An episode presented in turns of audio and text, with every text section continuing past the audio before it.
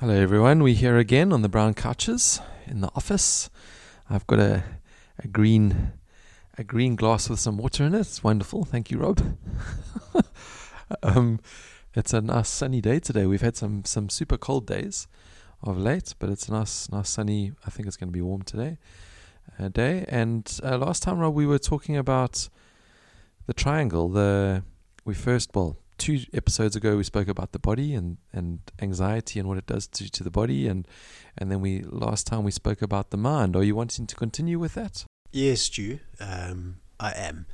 Uh, very important again, the mind, such a powerful uh, aspect of why we do the things we do, why we say the things we we say, um, and so often we don't know because the the impulses, the the thoughts, the assumptions uh, that we carry um, are largely unexplored, unexamined. Um, but anxiety situations that cause us problems, uh, those things that we want to avoid, those are good ex- opportunities, if you like, uh, good spaces to have a look and say, hang on a minute, what's going on? Why does this situation elicit such strong anxiety in me? And take the time with our kids to have a look and help them understand themselves better. So, Rob, one, one thing that comes to mind is uh, that's helped me, and I don't do it enough, but is to write down what's going on in my mind. I know that you've mentioned in the past for maybe for a young child, you know, a child who can't write yet, is to draw maybe what's going on. Are those things that you would you would suggest, or am I taking us off in a in another whole direction here? No, Stu. Um, uh, it's true. I think to to sit with a piece of paper, uh, if if if you're the right kind of age, and you're able to do that, um, is a very very good thing to do. So. I think what it what it means is a person's going to stop. They're going to think. They're going to go inside themselves, and they're going to start to write on a page why, what's going on. Try to pin down. And what it does is it, I think it, it it disciplines us or, or forces us really to to find words. So that's a good thing. And obviously, conversation will do the same. Um, we've now got to bring it into the verbal, um, something that we can actually um, understand and reflect on in that kind of of conscious, aware way. And then with kids, for sure, drawing pictures, um, I think, is a very good way for them to to capture and convey the sorts of things that they are are scared of, the sorts of things that they imagine could go wrong. Um, now, let me say that very often kids and teens um, they need a bit of prompting, a bit of encouragement to go this route, and that's because once people start to talk about their fears, um, they feel the feelings. So the moment that I start to say what's scary, well, hey presto, I'm feeling scared and I'm feeling horrible. So there is that kind of reluctance, and be aware of that as parents, that when a child starts to speak about the heart of the matter, you'll see that kind of emotional response. Um, it's a tender moment. And that's why I said uh, an episode or so ago, I wait until a child is, is able to talk with me. I'm not going to talk with them about these things you know, in the heat of the moment. Uh, a while back, you spoke about you've got five minutes to get to school and your child is upset. That's not really the time, unless we've had the conversation before and we've already got the words out. We know, we understand. But that's not the time for that, this kind of conversation. But yes, so what it does when we talk with our kids this way is it elicits emotion, and kids may not want to go there. But I do, and I do it obviously as gently and patiently as I need to, um, because it's a form of exposure therapy. Exposure therapy being the idea that when we expose ourselves to things that we imagine are going to be very scary, when we actually face up to those things, we start to develop a tolerance for them. We start to find our breath in the scary spaces. Now, this is the beauty, really, of a conversation like this that when we as parents gently and lovingly, patiently, creatively open up this ghastly, almost no go zone in the mind and put it into words, when it becomes understood, what we're also doing is we're helping our child with us literally find his or her breath in that space. Can you see it? So as they talk with us, they start to tear up, they may even start to cry. Um, as we get to you know the heart of things, and yet we talk with them, we hold them, we uh, we empathize um, through verbal and through non-verbal. You know, just uh, the sighs, the the murmurings, and they start to get their breath in that moment. So for me, it's a beautiful thing. And it really can happen as long as we aren't in a rush to get past worry logic. So, what I'm doing then is um, I'm saying to a child, what's, what's, what's so scary about that? What's so scary about that? And of course, it's not a dismissing question. I'm not saying, What's so scary about that? Not that, of course. But it is, a, it is genuine curiosity. What about that is so scary? I'm trying to understand and they may well volunteer something to me. And then what I do with that is I, is I hold it, get a feeling for the impact of that, and ask again, well, what's so scary about that? Let me give you an example.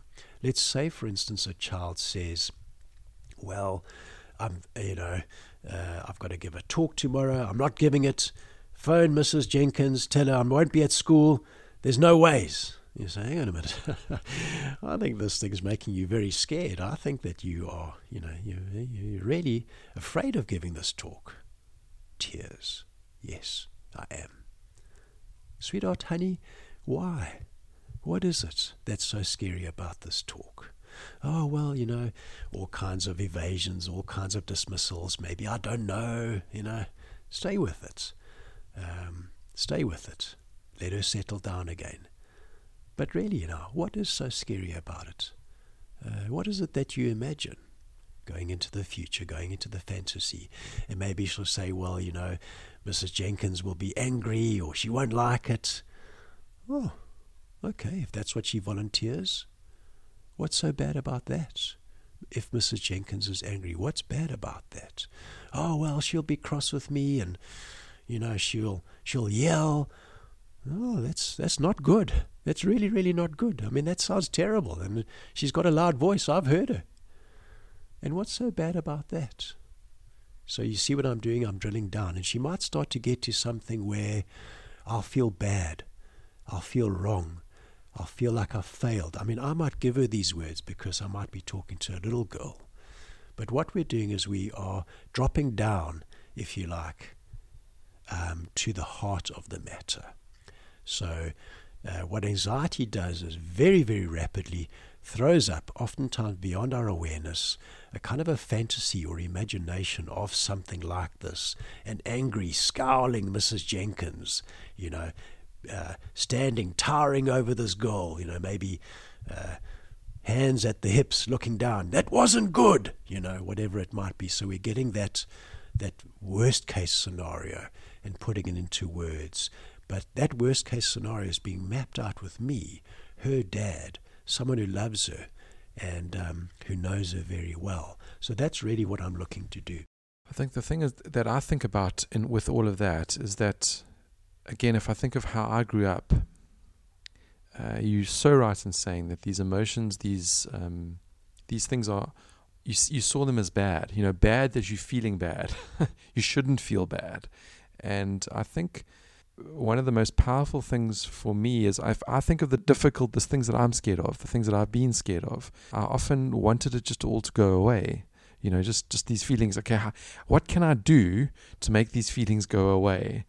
And that obviously never helped me.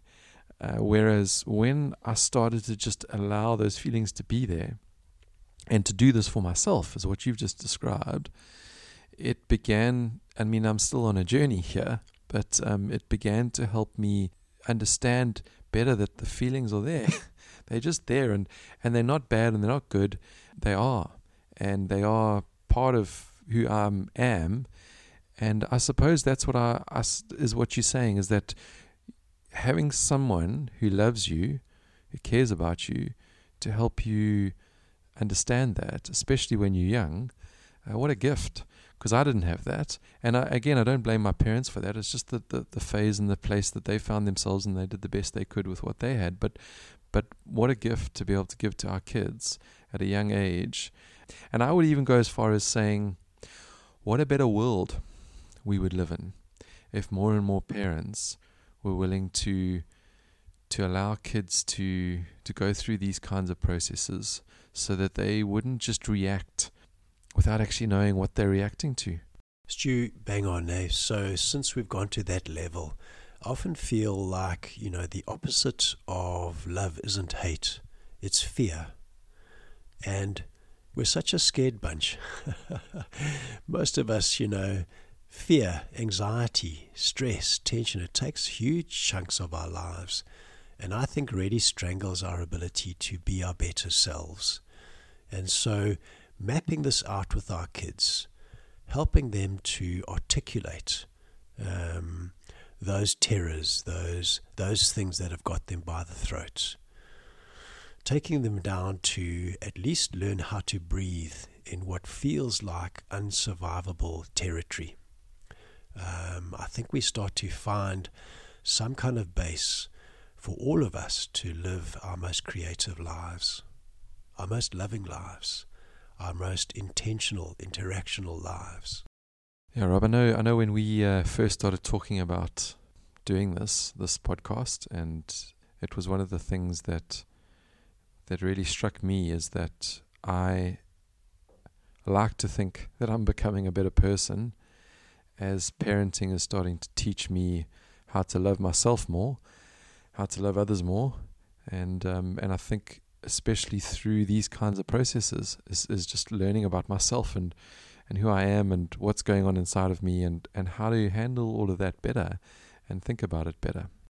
Yeah, absolutely, Stu. And back to your your practice of of taking the time when you notice that you're feeling ghastly, when you realize that you're anxious, which is always an important first step, realizing that we're anxious, giving it a name, and then t- finding the moment where you can, with a pen and a a piece of paper, start to try and understand yourself. So the idea would be if you and I can't do it, then we can't help our kids do this.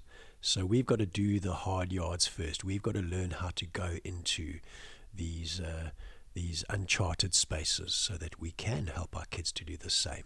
And so one final thought, Rob, from me on that is that I wonder you know, if I think of relationships and I think of the complexity of, of relationships, and we all have complexity in different relationships. Maybe it's in our in our marriage, maybe it's with friends, maybe it's with family. We were just talking about um, some of that earlier. I think so much of it is is well, certainly again, if I look at myself, um, so much of it is not having the skills and the the help to be able to process what's going on with me first. And and that then means that we often are scared, I think, to actually have the conversations that make us tear up and make us more anxious maybe uh, because we're worried about what it's going to it's just going to make it worse for me. And when we are brave enough to actually enter those spaces and possibly we need to do it for ourselves first with trusted people, but when we're brave enough to enter those spaces, uh, things do get better. They definitely do. They might not initially feel like it, but they definitely get better, I think. Yes, Stu. And so maybe uh, to wrap up from my side, you made me think of a book. I've never read it to do the book justice, but it's got a great title. And it says something along the lines of It's never too late to have a happy childhood. And I think one of the things that helps us to almost reconfigure what we went through is as parents, we get to kind of do a do over. So we've got to kind of go back make sense of, you know, the inner child in all of us, make sense of our own vulnerabilities, our own, you know, uh, difficult emotions. Um, I think there is a lot of, if you like, almost reparenting that goes on because in as much as we, we work with our kids, we work with ourselves all the time. And I do think that fathering is one of the few things that's actually made me grow up just a notch or two. Still got a way to go, but fathering would be it. If I had to pick any of the life projects that's made me you know, up my game, it would be um, this this uh, sacred task of parenting. So let let's all think about whether we can take a bit of a moment, maybe once a day, and just write down what's going on inside of us, especially in those moments maybe where where our breath gets a bit faster or where we're feeling a little bit down, maybe. Thanks, everyone.